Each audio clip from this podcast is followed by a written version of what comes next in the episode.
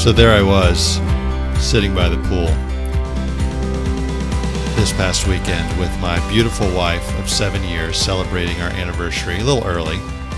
We had a little staycation this past weekend and um, really enjoyed it. And in fact, uh, got a lot of time to just, as you like to say, veg out by Veg the pool. out. You know, just relax and kind of soak in the water and uh, go out to eat at night and rest and watch movies. And we just had a really good time together.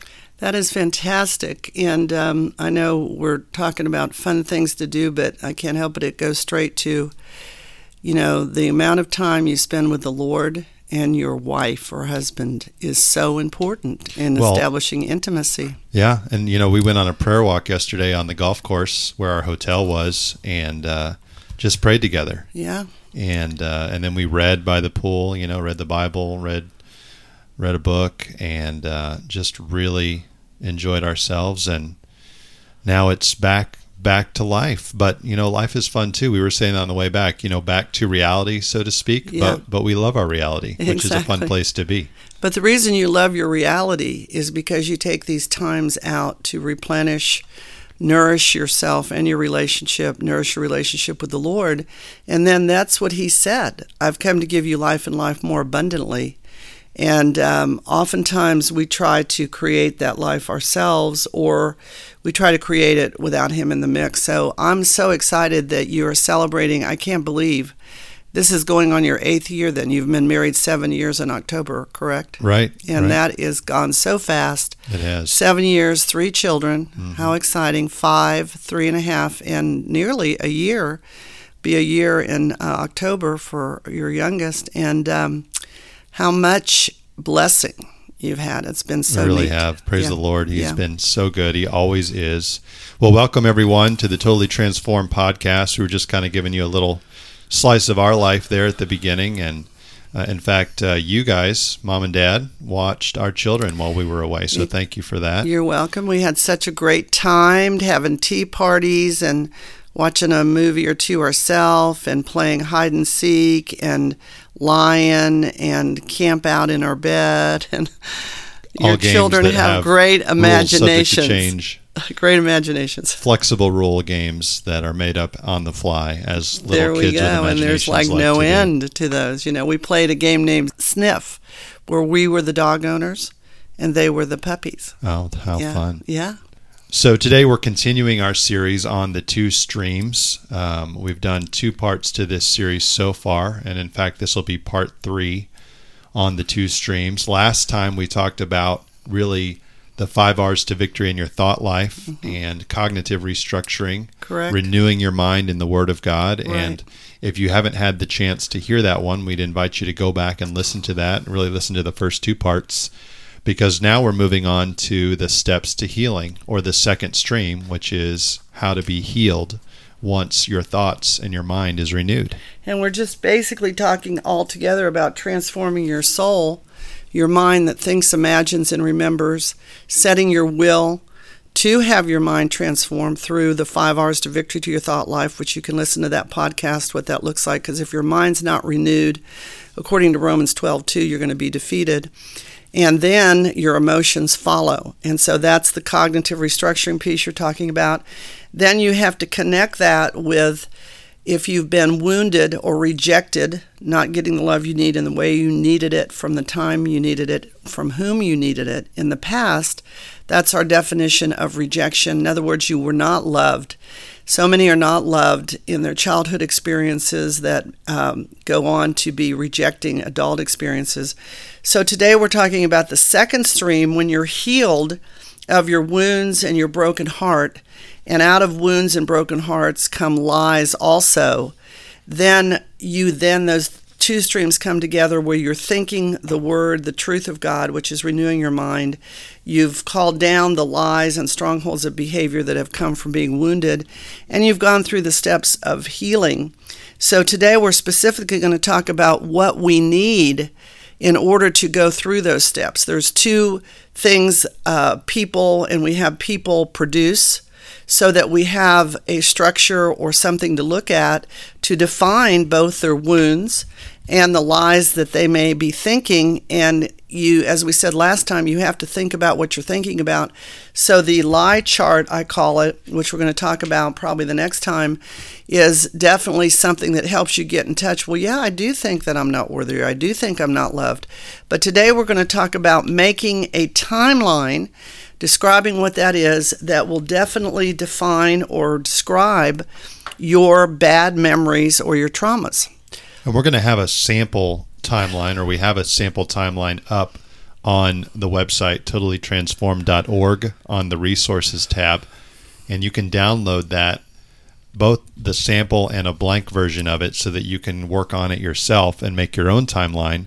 But it's really very simple. It's simply a matter of taking a spiral notebook or a blank sheet of paper, drawing a line down the middle of it from top to bottom, and a line across the top, and putting good memories on the left side and bad memories on the right side, and then breaking your life down into five year segments, starting really with age zero or as far back as you can remember. Yeah, and uh, what we're trying to say here is most people, if you've had traumatic memories, if you want to look at it biologically or physiologically, they are recorded on, on the different parts of the brain, specifically the amygdala and um, other areas where you feel deep, sad emotions and you remember some things. And, you know, people might be saying zero to five. I, that's so long ago, depending how old you are.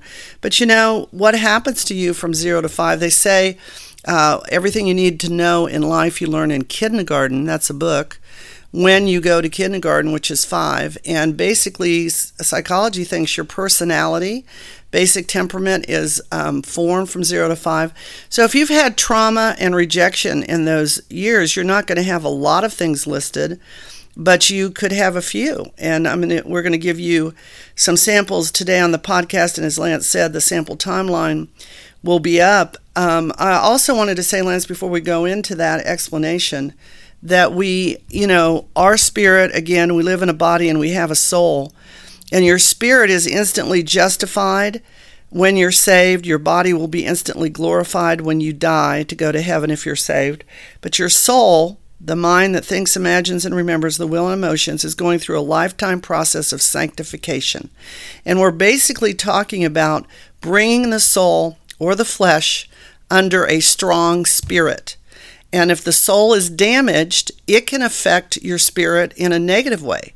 And so we have a diagram, you might want to put this up too, that if the spirit's strong, it's going to have a positive effect on the soul, body, and even over the world and Satan. You will have a great influence as you deal with what you can influence, which is yourself and the people in your circle of influence, those hearts that are turned towards you.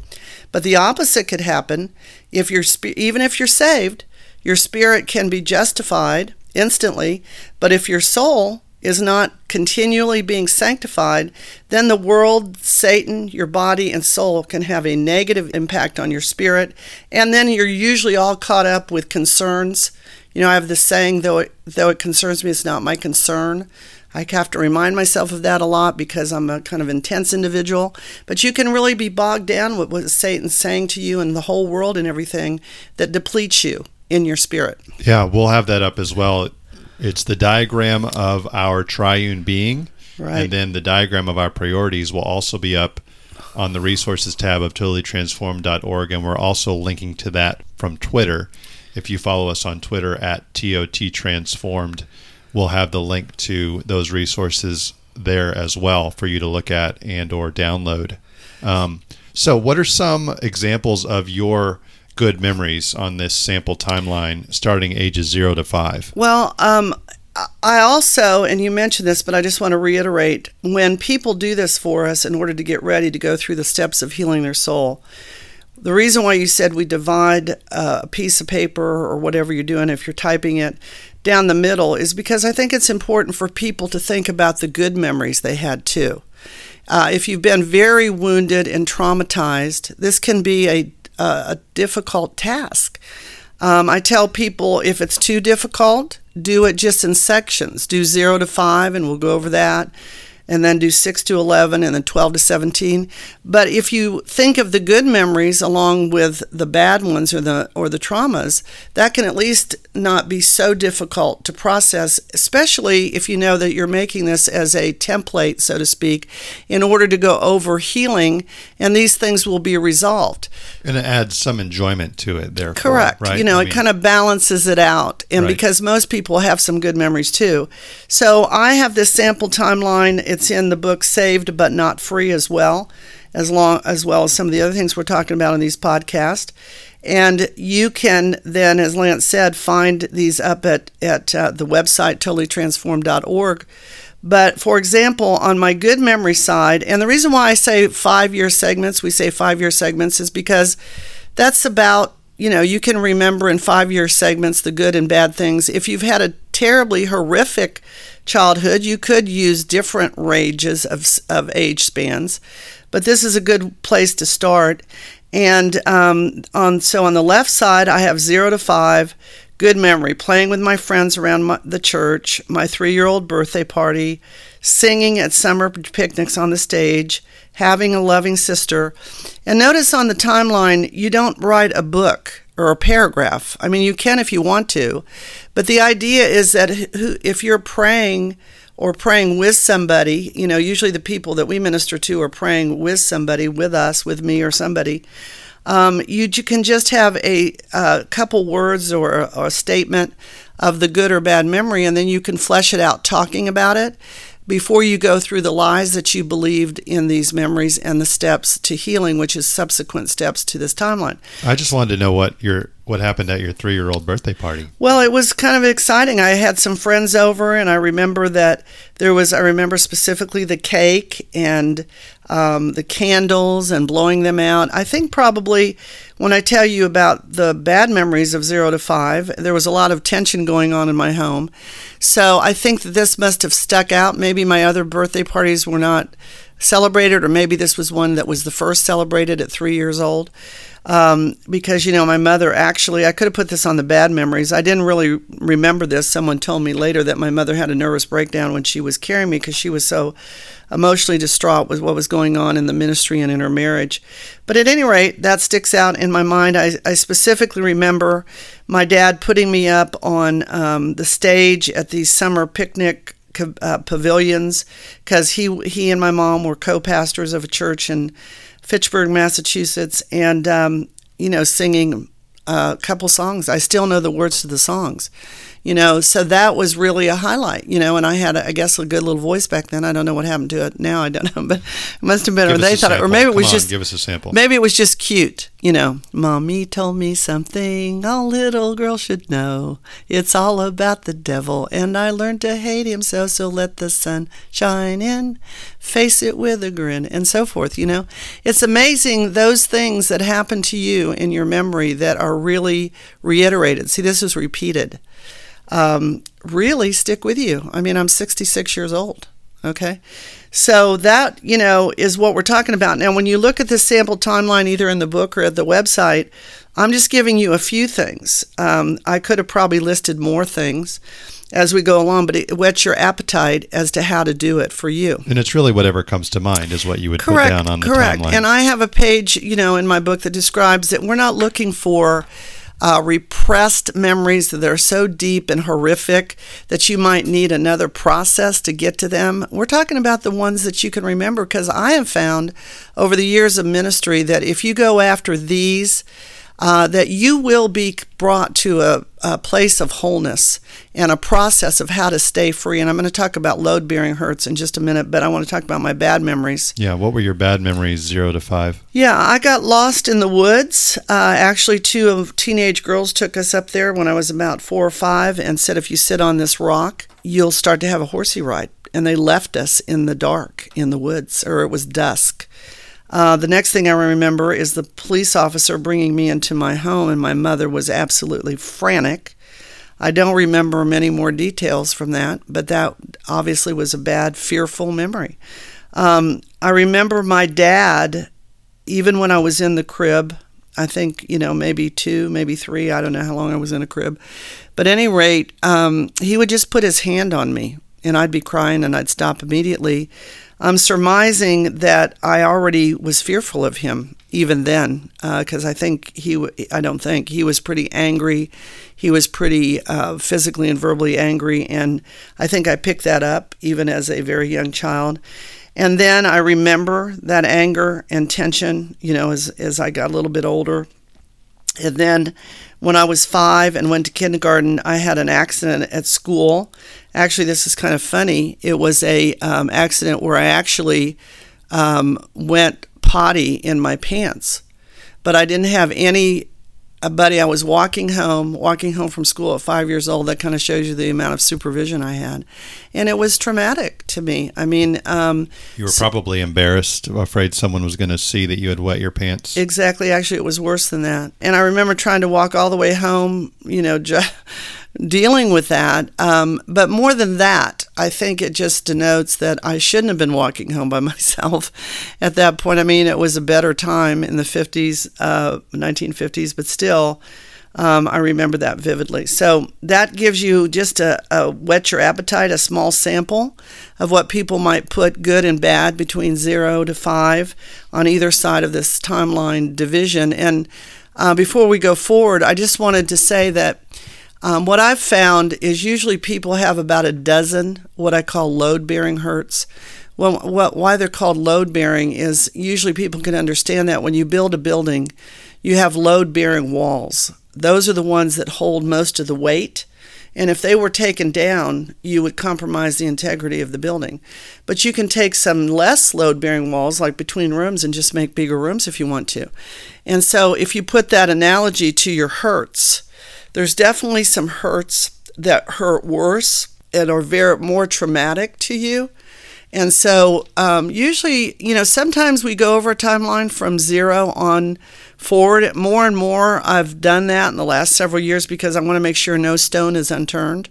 But other people could just look at, you know, they could literally list what they remember is maybe about a dozen of their most traumatic memories. I mean, there's no set in concrete the way this needs to go. What I'm trying, what we're trying to get across to you that are listening to these podcasts is that usually we don't go back, think about those traumas, go through the steps that we're going to explain in a subsequent podcast, and be free of the hurt, the rejection, the reactions, forgiveness, the lies, and so forth. So, you know, the number that you go over is basically up to you.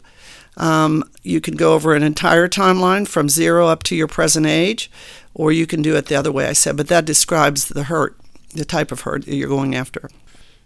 All right, so that was zero to five. Uh, now, what about ages six to 11? Give well, us the good memories and the bad memories. Okay, we moved to Ohio from uh, Massachusetts. Uh, my mom and dad came out of the ministry, which was not a good thing, but uh, the move was kind of fun for me because uh, in Ohio, um, in the Vandalia area were my cousins, my dad's brother and his wife, my aunt and uncle, that were really pretty cool people. And so that was fun to, to do that and kind of connect with family.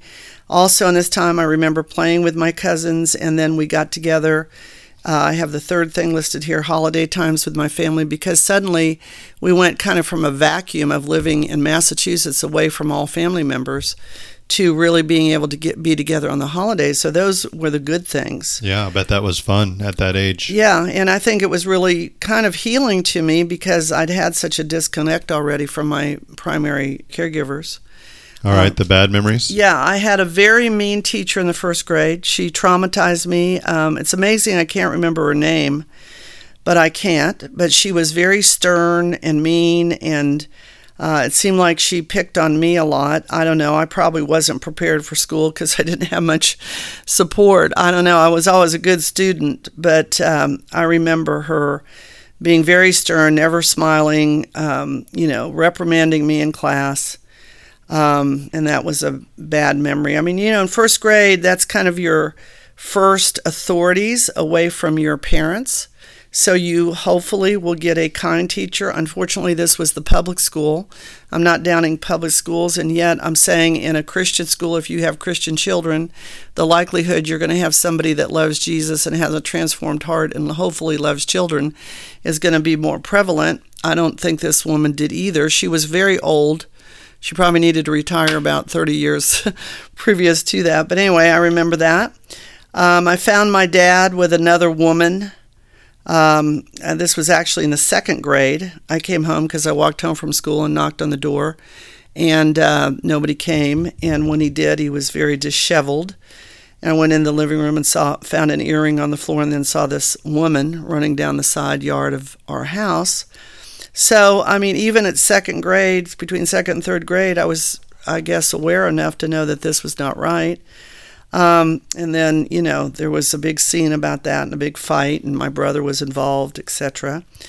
And then um, I had a bad case of the measles. I mean, I was really, really sick. I guess then you didn't have shots, um, or maybe not shots for measles, or maybe my dad, who was very um, greedy and selfish with his money, we didn't go to the doctor very often which is another thing I could put down here, feeling sick and feeling like, you know, I wasn't getting cared for.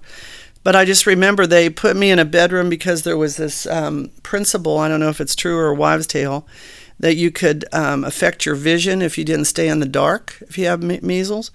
So, I mean, it was a very lonely and terrifying time. I mean, somebody was coming to check on me, but not probably in the way they should have. Um, I remember my parents fighting. Uh, notice that I have a lot more on the bad memory side than the good memory side, which might cause people to understand why I needed healing. Um, them fighting because they, they got a divorce when I was um, a young teenager. Um, I remember my mother leaving for shock treatments. My dad submitted her to shock treatments because he was unfaithful.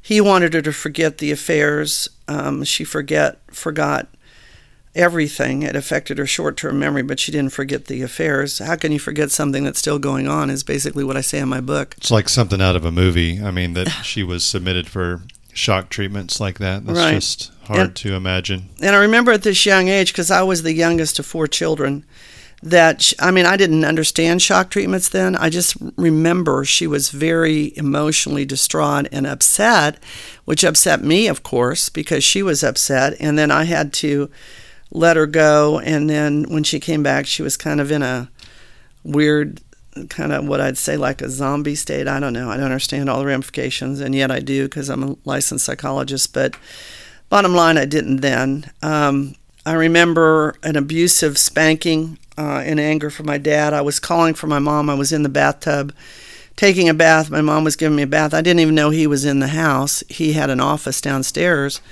And as an impatient child will do at this age, Mom, come and get me out of the bathtub. Come, come and get me out of the bathtub. So all of a sudden, he comes in from behind into the door, picks me up out of the bathtub. I'm soaking wet, and gives me a really hard spanking. Well, first of all, I didn't deserve it. Second of all, it was a shock. It wasn't like uh, you broke a rule. What did you do? Tell me. I'm going to spank you to remind you not to do that again. Um, and then he basically dropped me back in the bathtub. It was really because he was very impatient. He had a rage of self pity, and it bothered him that I was yelling, and he just didn't think I should do that. So he took his anger out on me. Uh, that's not the way you discipline your children, by the way. If you do discipline them, you they know why, and you restore them when you get done, um, and you don't do it in anger or too abusively, because those things stick with you. Um, I remember my dad beating my mom uh, one time she was in the bathtub. She um, had, I believe, poison ivy, and she was because I remember she had this blue stuff all over her for her poison ivy, and they got in some kind of fight. I don't know, and he just kept slamming her down in the bathtub, wouldn't let her get out. Uh, of course, my parents divorcing, um, that's always traumatic, particularly when you've had that kind of background. And, you know, generally speaking, my dad being very angry and verbally abusive to all of us until we got out of that um, dysfunctional home scene. Man, what moving memories. Um, it's obvious that the enemy meant harm for you and your brothers and sisters to have to endure all of that. Yeah, I was uh, contacting um, someone today, um, a client that I'm going to see, and I was saying, you know, if you have this kind of background, it's really hard to leave a home like this and go on and connect well with other people because you fear rejection, you don't trust people, um, these things are not healed. They're recorded in your soul, in your emotions, in your heart, in your mind. And you realize, which we're going to describe later, I think, in my own story, that they are affecting you. And it's like you said, Satan's strategy, his choicest victims are children. Why? Because you are cognitively and spiritually immature, and your parents are supposed to be your examples of grace and love and godliness and training. And when it's just the opposite, you don't have a foundation. The Bible says, if the foundations be destroyed, what can you do? Kind of in a rhetorical question, meaning if they're not restored, you're in big trouble, just like a foundation of a house. If it's not strong, the house is in trouble. But it can be repaired. Foundations can be repaired. And that's why Jesus said in Isaiah 61 to um, heal the brokenhearted in Luke 4 18 and 19, set at liberty those that are bound, so that the people can be made oaks of righteousness, the planning of the Lord, that he may be glorified, and that we are supposed to be repairer of the breach, restorers of the streets to dwell in. Those are all analogies of rebuilding the streets and the foundations, and an oak tree has deep roots that go down in the ground and that can draw sustenance and nourishment from the Lord and you can see the your father and mother heart of God when you didn't have a, a earthly one. It's interesting whenever you see water, there are lots of trees and foliage around the water, whether right. it's a stream or a creek or a lake. There's always foliage because right. those trees, like you were just describing, in Isaiah 61 talks about us becoming oaks of righteousness, a planting of the Lord for the display of his splendor. Right at those water sources is where the water is more prevalent and those trees go down are able to go down deep and grow big and be healthy. And and piggybacking on what we said last time if you're listening to the podcast in order the reason why you need to meditate on the word is because psalm 1 says then you'll be like a tree planted by the waters whose leaf will not fade and grow and come, become dead in, in the hard times. You're drawing the sustenance. You know, what's so great about our ministry, what's so great to my listening audience to be encouraged, no matter what has happened to you, at what stage in your life, Jesus has provided healing and deliverance for you through him. And you can shift to him, as I said, he's a father to the fatherless, he's a mother to the motherless, he's a husband to the husbandless. And he can also uh, not only heal you, but fill you up on a daily basis. As we started this podcast about spending intimate times with your primary people in your relationship and with the Lord, that can make up for any type of broken relationship and broken heart and wounded soul if you access these principles and continue with the principles to stay free. All right, so let's move on to ages 12 to 17, the good memories of that phase of your life? Well, I had a great teacher in the fifth grade. My mother actually was diagnosed with colon cancer in this stage, and she went through a year of horrendous treatment because back in the 60s, early 60s, they didn't know how to treat cancer. And so she was basically a guinea pig. And first they did uh, radiation, then they did some form of uh, chemotherapy, but it was just preliminary stages. Then they took everything out that could be taken out of all of her organs because it had um, expanded in like cancer cells will do. So, I mean, she just went through terrible suffering. I was in the fifth grade. She actually got a colostomy um, because they took out most of her, or all of her rectum, I think, and most of her colon. Wait a minute. These are supposed to be good memories. How does this become a good memory? Well, I'm going to tell you because that colostomy was just very traumatic to me. You know, you can imagine in the fifth grade you know, seeing your mother go through that and then and then recognizing that she had a bowel on the side of her body that she was having to um, do that. But in fifth grade, um, I had a really great, caring, empathetic teacher, which I'm sure she knew more than I even knew that she knew what I was going through. You know, I was the child of a now single mother. My dad was very neglectful. And um, so, and then she was very sick, and I had an older brother that was really helping me. But so she came up to me one day and she said, I understand that your mother had surgery and got this colostomy, and she was talking to me about it. And she said, Did you know that I have a colostomy? I mean, that was like three fourths through the middle, uh, you know, through fifth grade. And of course, you know, she was functioning well and had gotten it under control, which people can do if you have those. Um, it's kind of a last resort if you have to take something out of your rectal area or bowels because it was uh, diseased. But she was trying to say to me, there's hope. You know, it may seem terrible to you, but it's really can be workable and you could go on having a functioning happy life so that was just like a breath of fresh air Man, that'll almost make you cry. Just Yeah. her empathy and, and Yeah. reaching out to you like that. exactly and then um, i had a real loving school environment then lots of good friends and teachers like her uh, i won the spelling bee in the fifth grade because i always did well in school somehow i put all this stuff out and my my basically medication, uh, which I talk about in the book, and we may talk about on these podcasts, was achievement. I felt like if I could achieve and please people, then I was okay. Later, learning that that became a stronghold because if people weren't pleased, then I didn't feel well. But anyway, at the fifth grade, along this line, 12 to 17, or I guess this was like the sixth grade, I think, by now, because this is 12, 17. And then in high school, I was actually inducted in the Honor Society. Now, my mother had died, and I was now living with my dad.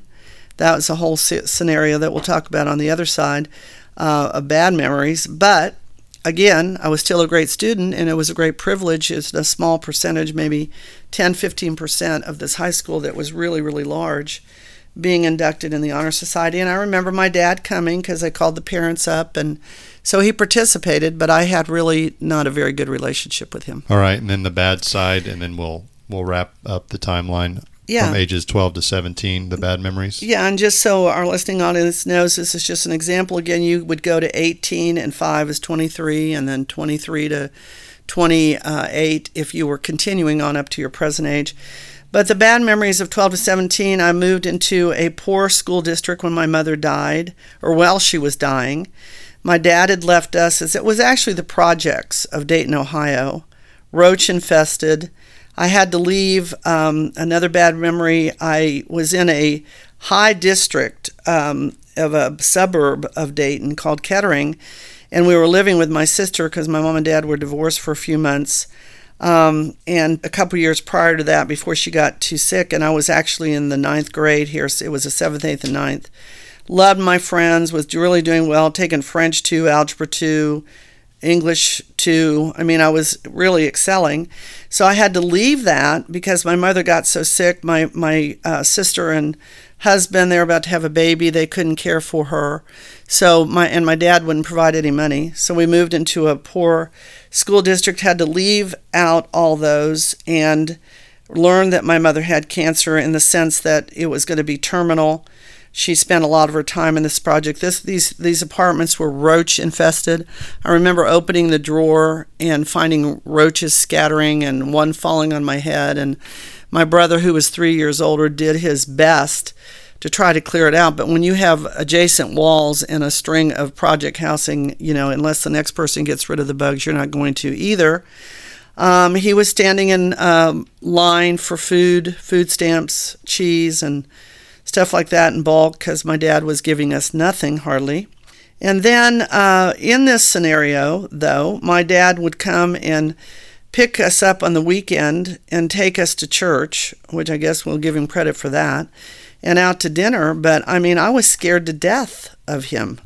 I mean, I didn't have a relationship. I've told you the memories I had up to this time. He had divorced my mother. He was continuing to be running around with other women. He was very uh, wealthy and, um, you know, having a great life. And so when he came to pick us up, I remember sitting across from him at dinner and I could not say a word. I was just scared to death of him, scared that what I would say he would jump on because he was very critical. Uh, you know, it was a performance orientation. If you did perfectly or said it perfectly, acted perfectly, whatever, you got complimented. And he did that for everybody around. Like, wow, this is so great. Look at that big church. Isn't that a great pastor? Look at that great big house over here. Or this person is really great because he's very, um, what do I want to say, um, successful, you know, but never inputting into us you know, and he was wounded himself. You know, I, I, talk about in my book that this is not an effort to malign my parents. It's just an effort, since they're both dead today and they were called to the ministry, to say, you can be saved, you can be pastors, you can do everything and say everything right on the outside. But if your soul and heart is wounded, like his was, and I talk in the book about why his was and my mom was, they didn't have a very good beginning either in many ways, that you'll go on to replicate that because the sins of the fathers are visited on the third, fourth generation, but the righteousness can be extended to a thousand generations.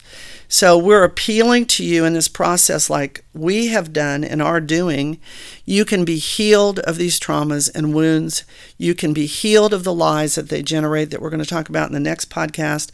You can be set free from the strongholds of behavior and thinking um, that emanated and were practiced until they became neural pathways in your brain that we'll talk about last time that have to be erased for the truth. Or you can go on living the rest of your life snared, ensnared by the enemy because of what happened to you that isn't your fault, but it now becomes your responsibility. So, if this ministers to you, we really want to challenge you to go and get the sample timeline we posted on totallytransformed.org and uh, we've also linked to it on Twitter. And do it yourself, and really yeah. break down your life up to your current age, and write down your good memories and your bad memories, so that you too can have a recorded list of areas that the Lord can address and heal. And for an introduction to our next uh, podcast about the lies you believed and then the steps to healing, what I've found is, Lance, there's a lot of ministry that are addressing healing but it's kind of a broad brush stroke, if I would say, like when you're painting. And unfortunately, every one of these things that I described on my timeline were traumatic and wounding.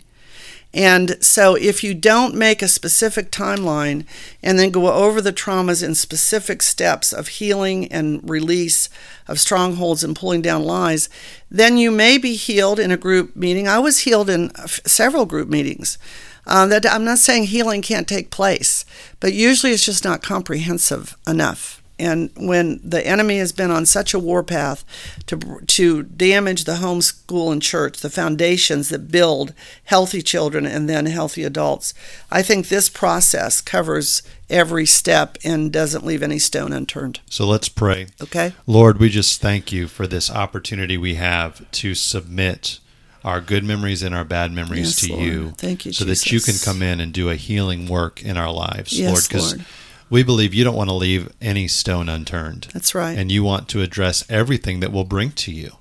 It's only a matter of whether or not we'll do that and whether or not we'll hold back because you are available and willing to provide healing to every area of our lives and really address every event of our lives. Yes. And uh, all things work together for good for those that are called. Thank you, Lord. According to your purposes. Thank you, Jesus. And so, Lord, we just submit these to you. We submit whatever our uh, listening audience may create as they build their own timeline to you. And we ask that you would begin to do a healing work even as they're writing it down. Yes, Lord. But in the name of Jesus. We pray these things. Yes, amen, amen, Lord. We thank you, Lord. And I just thank you, too, Lord, that you are the same yesterday, today, and forever. You were with us always from the time we were formed in our mother's womb and delivered. So you were there. So if anybody can go back into these memories and heal them, it is you. And we thank you, Lord, that you've stated clearly in your word that you've come to heal us where we need to be healed on the inside. In Jesus' name we pray. Amen. Amen. Well, you've been listening to Lance Borden and Dr. Connie Borden on the Totally Transformed podcast. You can connect with us at totallytransformed.org. Subscribe to our website there to stay up to date with our content. And then you can also follow us on Facebook at Totally Transformed Ministries and also on Twitter at TOT Transformed. Have a great week and we'll talk to you soon.